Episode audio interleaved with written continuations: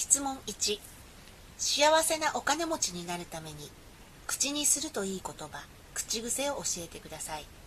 斉藤ひとりさんのご著書を読みいい言葉を口にすることで人生が変わることを学びました。ありがとうございます。私はお金持ちになりたいと思っています。それも不幸なお金持ちや普通のお金持ちではなくて幸せなお金持ちになりたいというのが欲張りな私の希望です。お金と人に愛される。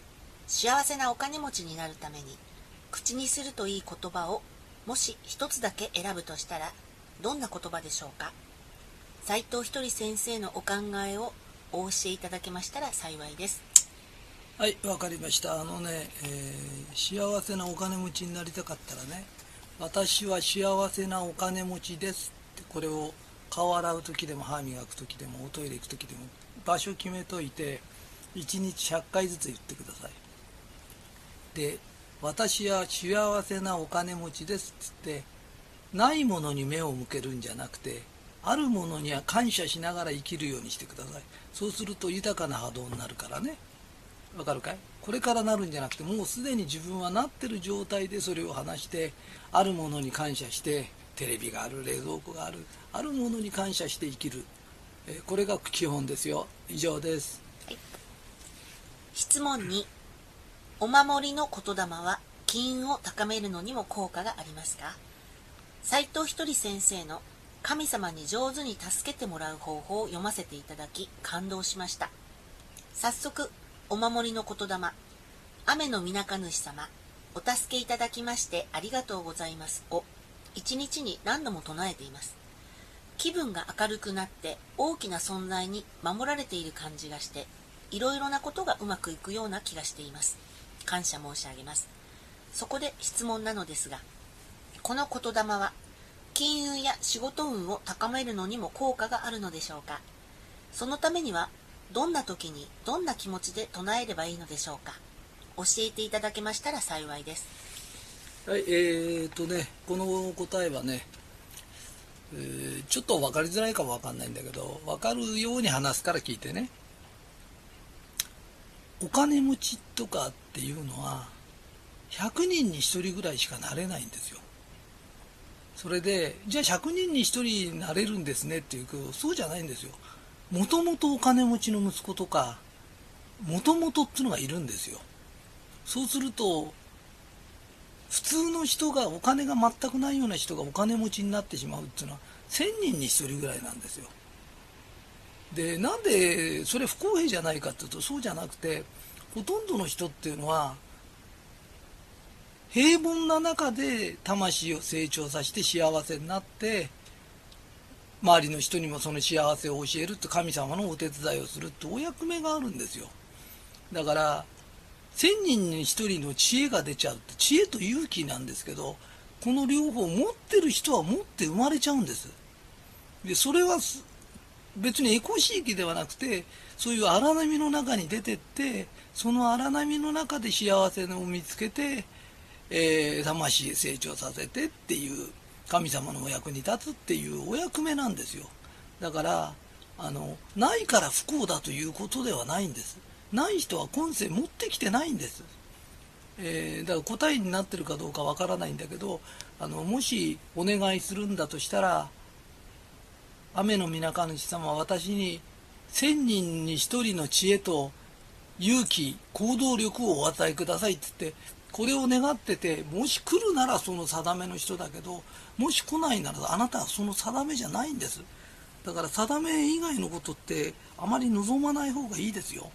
はい以上です、はい、質問3斉藤ひとりさんのお金の使い方についてお教えください。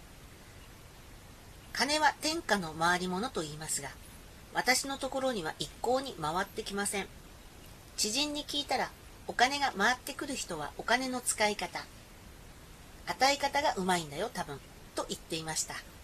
この人の言うことが100%正しいとは思っていませんが確かに自分のお金の使い方を振り返ってみるとお金の使い方が下手だと思います。何に使ったのかよくわからないうちにお金が減っているからです。お金の使い方がうまくなればお金に対する考え方も違ってくるのではないかと思います。よろしければ斉藤ひとり先生のお金の使い方お金を使う時の気持ちやお金の使い方がうまくなる言霊があればお教えいただけましたら幸いです。同じ答えになっちゃうか分かんないんだけどね。人って例えばさあのお金が入ってくるとか入ってこないとかっていうのがあるんだけど親が金持ちで死んだら莫大な遺産が入ってくるとか親戚にそういう人がいるとかっていうなら見渡せば分かるんだよね。だけどそうじゃないんだとしたら自分が稼ぐしかないんだよね。だから私のとこに入ってこないっていうんだとしたらもうちょっと給料の高いとこ行くか独立するかしかないんだよね。でもほとんどの人はそういうことをしないように生まれついてるんだよね。そういう勇気とかそういうのじゃなくてその中で幸せになるという修行なんだよね。だからそのことをよく考えて自分は自分なりの幸せのなり方を研究しないとで面白いんだけど人間ってね自分の振動数を上げてそこの会社の中で人の振動数を上げて要するにみんなが喜ばれる人間になるとどこに行っても必ずだんだんだんだん出世するようになってんだよね。だからそこの場所でうまくいくようになってるんだよね。だから自分が機嫌よくして人が機嫌によくなるよね。なんとかちゃん今日も可愛いねとか部長はいつも頑張ってくれてありがとうございますとか。社長今月お給料もらってありがとうございますとか。ねお掃除の人にお掃除してくれてありがとうございますとか。上から下まで周りにいる人って何人もいないんだよね。出会った人にプレゼント。要するに笑顔のプレゼントとか言葉のプレゼントとか。誕生日に花一本あげるとかってそういうことをしてるとそこからうまくいくようになってるんだよね。だから自分の定めを無視したようなことを考えないよりも自分はこういう定めなんだ。私お金が入ってこないんです。お金が入ってこなくたって笑顔でいることはできるんだよね。だって今までずっと生きてきたんだから機嫌よく生きることはできるんだよね。だからそのことをちゃんと考えた方がいい。絶対にうまくいくよ。はい以上です、はい、質問4お金を受け取る器はどうすれば大きくなりますか？世の中の相続とか事件にはお金のトラブルが原因で起こっているものがたくさんあるように思います。私自身もお金に恵まれている方ではないのでお金というものがなければいいのにと思うこともあります。こんな考え方をしてしまうからお金に愛されないのかもしれないと思います。お金に愛される日本一の達人である斎藤ひとりさんにたくさんお金を受け取る人間としての器の作り方。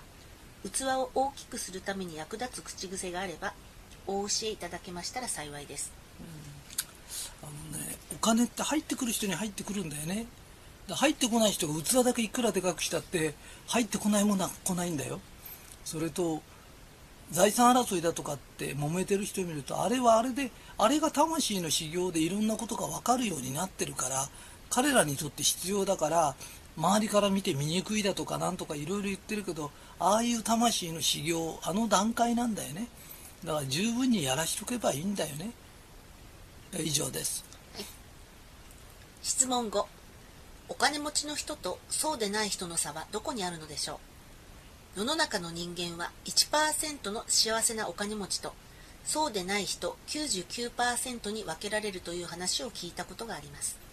最近の報道では1%の富裕層が世界の富の半分を所有しているとのことです。間違いなく幸せなお金持ちでいらっしゃる斎藤ひとりさんから見て両者の違いはどういうところにあるとお考えでしょうか。忌憚のないところをお聞かせいただけましたら幸いです。はい、えー、今の答えなんだけどね。なんか今ねなんかどっかの学者が書いた本らしいんだけどものすごい何千もするこんな厚い本がねバカバカ売れちゃってそれがやっぱりなんつうの？本当にこう少ない人たちがお金をいっぱい持ってあの他の人は要するに要はあの貧富の差がものすごくつくんだっていう本が売れてるらしいの飛ぶようにね。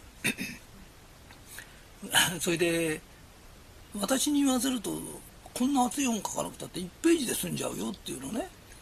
なんで1ページで済んじゃうかっていうとね学校の勉強だと思ってもらいたいの。いいかいあの、頭のいい子っていうのは頭がいいのに勉強するんだよ。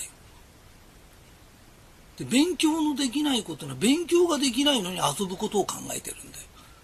だから差がますますつくのは当たり前なんでお金もそうなの。お金のない人ほど遊ぶことを考えてるの。で実際に遊びに行くアルバイト行くんじゃなくて遊びに行こうっつって遊びに行くんだよねお休みの日に。わかるかな？土日休みだからって土日だけでも働きに行こうっていう人よりも土日はどこで遊ぼうかを考えてんだよね。それから大金持ちっていうのはヨーロッパだとかいろんなとこ行って避暑地に行ってすら仕事のこと考えてんだよね。だから仕事してるって言いたいの。だから差がつくのは当たり前なんだけど神的に言うとほとんどの人は食べていけるっていうその食べていける中から魂をどうやって成長させて人間性を成長させて幸せに生きるかというそういう修行だから別に悪いことではないんだよね。だからブータンの人でもなんでも日本人よりはるかお金がなくったってものすごい幸せだって言ってるんだよね。だからこれから日本人もそのことを学ばなきゃいけない時が来るんじゃないか全員がこれ以上日本っていう国は本当に言い方悪いけどホームレスでも太ってるぐらい豊かな国なんだよね。でこれ以上豊かさを追っかけ回すよりその中で幸せとか楽しさとかそれを見つける時代になったような気がするよね。はい以上です、はい、質問6お金を貯められる体質になるには。年明けになると今年こそお金を貯めよう。目標50万円と威勢のいいことを決意するのですが春頃にはすっかり熱も冷めて挫折してしまうことの繰り返しです。お金を貯められるようになるにはどのような心がけを持てばよいのでしょうか。そのために役立つ口癖はありますでしょうか。斉藤ひとりさんのお知恵をお教えいただけましたら幸いです。はいじゃあ答えるけどね。あなた貯めた方がいいと思ってんだよね。それでやるんだよね。で途中で忘れちゃうんだよね。ってことやんなくていいの。それより楽しく生きること考えな。でね無理してそこで貯めて苦しくなるよりあのー、それねいいこと知ってて実行しても途中でできない人っていうのはやらなくていいの。でやらなくても困らないから大丈夫だから。それより元気で明るくね働きに行ってな。で体健康にしてた方がいいよ。はい以上です、はい、質問7どうすれば先延ばし体質を治せるでしょうか？私がお金に愛されない原因は先延ばし体質にあると思っています。お金に困っていない周りの友達は皆すぐに取り掛かるタイプだからです。斉藤ひとりさんのいいことを聞いたらすぐ実行が大切だという教えはまさしくその通りだと思います。またやりたいことは今やらないといつまでたってもできないという教えも心に響きます。どうすればすぐやる体質に変われますでしょうか？そのために役立つ言葉を教えていただけましたら幸いです。あのねいいこと聞いたらすぐ実行とかいいこと俺から聞いてるんだよ。であなたも共鳴してんだよ。でやろうと思ってもできないんだからあなたやらなくていいの。でやってもうまくいかないから。でそれよりあのその中で幸せになること考えな。で人間っていうのはいいこと聞いたら全員できるわけじゃないの。必要な人だけができるの。必要ない人はあんたの人生にとって必要ないの。だから気落ちしないで明るく生きな。はい以上です。はい。質問8お金に愛される働き方をお教えください。斉藤ひとりさんの教えの通りお金を稼ぐには楽しく働くことが大事だと思います。ただ楽しく働いていてお金に恵まれる人とそうでない人がいるように感じています。私自身は今のところ残念ながら後者です。でもいつかお金に恵まれる時が来ると信じてワクワク働いています。お金に愛される人は仕事が大好きで楽しんでいる人だと思うからです。けれど私は仕事は楽しいのですが仕事の日よりも休日の方が大好きなのでまだまだだなぁと思っています。こんな私が仕事より休日から休日より仕事に変わるにはどういう気持ちで仕事と向き合えばよいのでしょうか。また仕事をもっと好きになってワクワク働くために何かいい口癖はありますでしょうか。お知恵をいただければ幸いです。えっ、とねこれねあのみんなよく聞いてねあのねサラリーマンの成功法則と事業家の成功法則って違うんだよ。例えば私たちは事業家だから事業家っていうのはワクワクしながらどんどんどんどん働くとお金が入ってくるんだよ。も儲けが違うんだよ。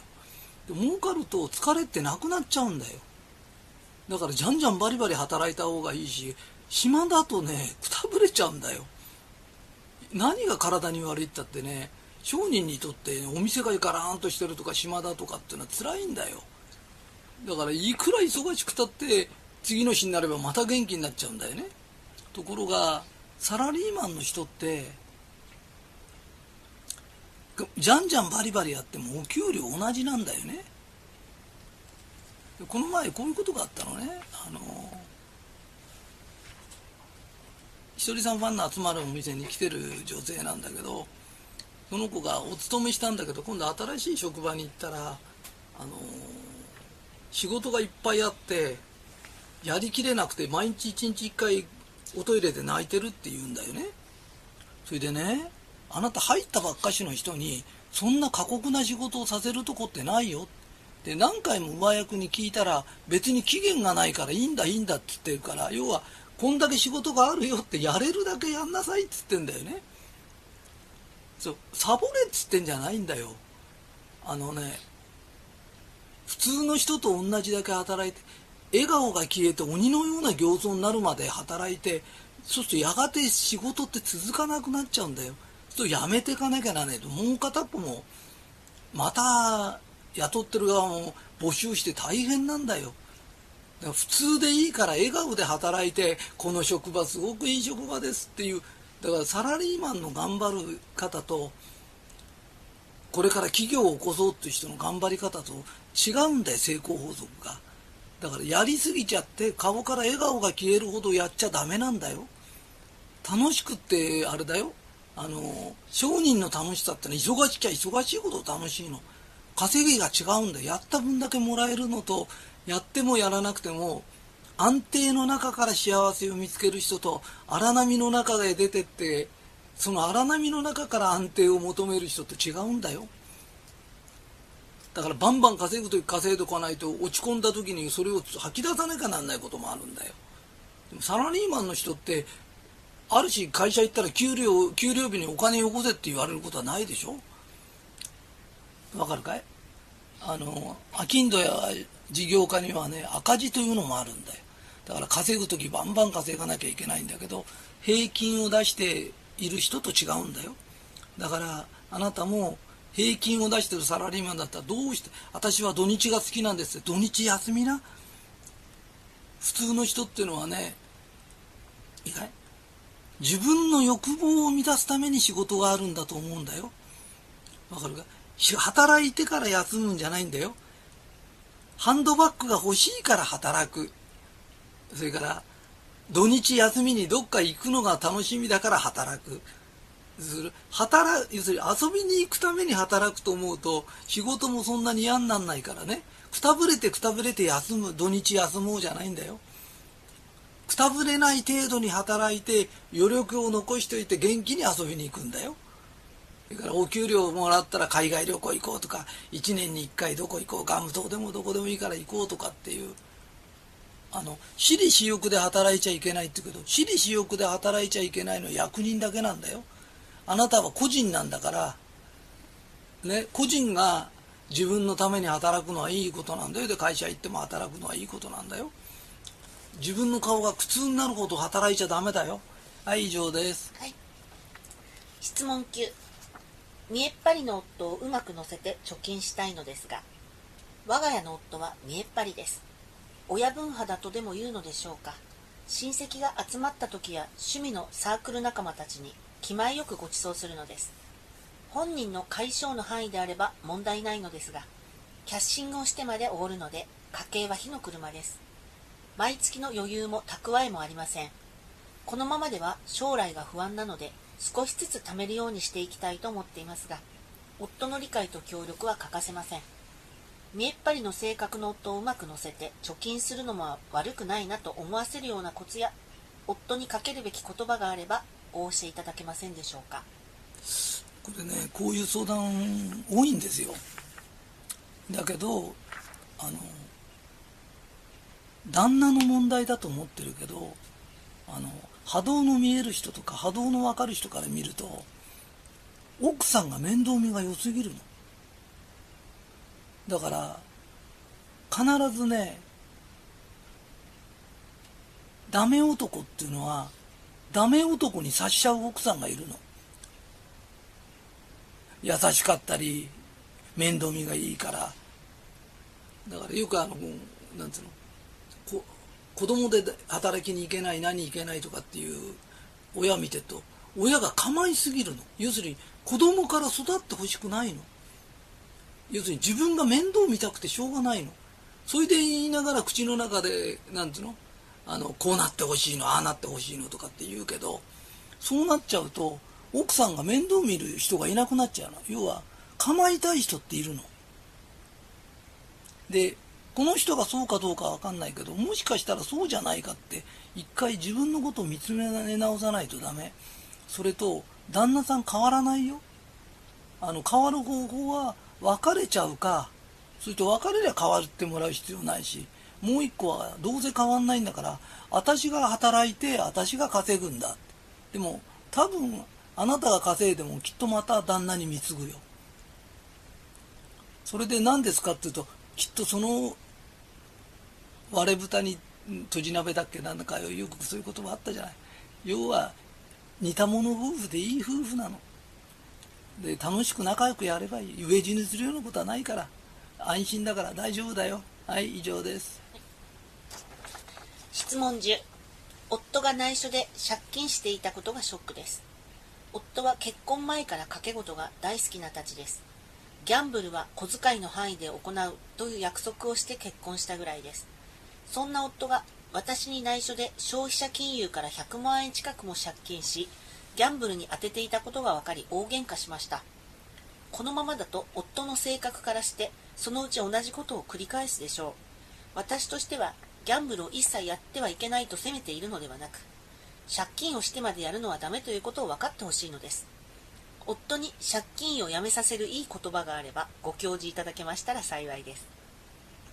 えー、こういうことだよね。あの結婚前から博打好きだったんだよね。で気が付いたら100万円の借金があったんだよね。あの結婚前から浮気者だったとするよね。そしてその人がその旦那が浮気したらもっと早く発見できたよね。いや浮気すんじゃないかって目で見てたら発見できたよねって言いたいの。で博打好きが博打やるのって当たり前なんだよね。で気が付いたら100万円あったっていうのはあまりにもな博打をしたことがない人が気が付いたら100万円の博打をやっててってなら奥さんもわかるけどいやその分かんなかったことが分かるって言うんだよね。だけど前から好きだった人間がやるに決まってるんだよね。でどうしたら治りますかとか治る言霊がありますかとかっていうよりあの一番治るのは治んなくていいから離婚届を押して頼むからこれに反抗してって。あんた治んなくていいから。で治るのは来世か再来世でいいから。ね付き合ってられないから。ねあのともかく反抗して。あの言霊より反抗もらいな。はい以上だよ。質問11株を買うことについてどのように思われますか？サラリーマンの夫が今株を買おうとしています。アベノミクスで株価が上がっている今がチャンスだとか株だけではなくオリンピックがあるから土地を買うのもいいんじゃないかとか毎日のために金も買っておこうとかいろいろ本を読んでは考えているようです。それってどうなのかなと私は思うのですがお金にも働いてもらってお金持ちになろうよと夫は言っています。こんな夫と私に事業家である斉藤ひとり先生からご意見をいただけませんでしょうか。スズメの涙ほどの資金なのですが今現金で持っておいた方がいいのか預金がいいのか投資をした方がいいのかももしアドバイスがあればお教えください。えっ、ー、とね簡単に言うと貯金しとくと金利がつかないの。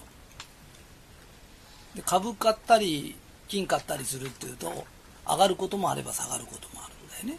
それであなたが株に向いてるかとか投資に向いてるかってで大体ね儲かるのはそうだな。30人に1人ぐらいこんなにいないからもっともっとだな。100人に1人ぐらいだと思ってりゃいいんだけどあなたがその旦那さんがね100人に1人の才能があるかどうかっていうのはやってみないと分かんないの。あの歌も歌わせてみないと分かんないのと同じで駆け足も走らせてみないとね分かんないんだよね。で私はあなたの旦那さんを知らないからスズメの涙しか資金がないっていうのはありがたいよね。亡くなったってスズメの涙だから。うんとあるとなくなっちゃうけどだからそのスズメの涙で一生懸命考えてみてスズメの涙が鳩,、まあ、鳩の涙ぐらいに増やせられるのか、ね、鷹のとかわしの涙ぐらいに増やせられるのかそれはやってみないとわからない。でお金がないというのはついてるよな、うん、ただ100人に1人の才能があるかどうかはやってみないとわからない。だから金がないうちに勉強することだね。はい以上です、はい、質問12健康や美容に役立つ言葉がありますでしょうか？年齢を重ねるとともに心と体の健康が最大の財産だと思うようになり健康や美容のためにサプリを取ったり気候をやったりするようになりました。もし健康や美容に役立つ言霊があればお教えいただけませんでしょうか？よろしくお願いいたします、えー、この言霊はね一番いいのはねもっと自分を愛します。もっと自分を許します。あ違います。間違えました。もっと自分を愛します。もっと自分を褒めます。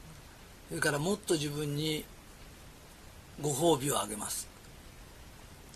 自分を自分を愛して自分を褒めて自分にご褒美をあげる。で具体的にどうすればいいんですかって口で言っててください。1日100回ぐらい。それで十分です。そうするとどういう時にどういうことしたらいいかっていうのはスッとできるようになるからね。要はね自分をもっと愛さないから返してくれないんです体が。要するに自分をもっと愛して自分を褒めて自分にプレゼントあげようって気持ちになった時体ってね病気もそうだよ。病気が治んない人ってのはね自分を愛してないの。それから自分に対する褒め方が足んない。私体が悪いのよ悪いのよと悪いとこばっかり言ってんだよね。悪くても生きてるとかな。褒めてあげようって気になってないんだよな。それからプレゼント最近あげてるかいって。自分にプレゼントあげなかったら自分って自分に対してそっぽ向いちゃうんだよって。あの散歩する時も日課だからやるんだじゃないよ。体に対するプレゼントなの。わかる？美味しいもん食べようって言った時プレゼントなの。わかるかい？プレゼント足りてるかい？はい以上です、はい、質問13平和を祈るのに良い言葉がありますでしょうか？この美しい地球や平和な日本で生きていること生かしていただいていることに感謝しています。少しでも平和な世界になってほしい。子どもたち動物や植物にとっても住みよい地球になってほしいというのが心からの願いです。平和のために祈る良い言葉がございましたらお教えいただけましたら幸いです。はいこれはいい言葉があります、えー、平和だなまあ一日100回は言ってください。平和だなそう平和だなって気持ちからあなたから出る波動があるの。必ず言うのは世界はどうでこうでって不幸を探してくるんだよね。わかるかい？不幸なことを考えたら不幸な波動が出るんだよ。あなたから一人からだけでもね俺一人だけでもね平和だなってだってあなた平和なんだよね。いいかい不幸な一言を探し出してきて言ってたら永久に幸せになれないんだよ。世界中が平和になるとか世界あれなのはあと10万年ぐらいかかるからね。わかるかい？あなたは幸せなんだからあなただけでもいいから幸せだなとか平和だなっていう言葉。いっぱい出してね。で以上です、はい、質問は以上です。心より感謝申し上げます。はいありがとうございます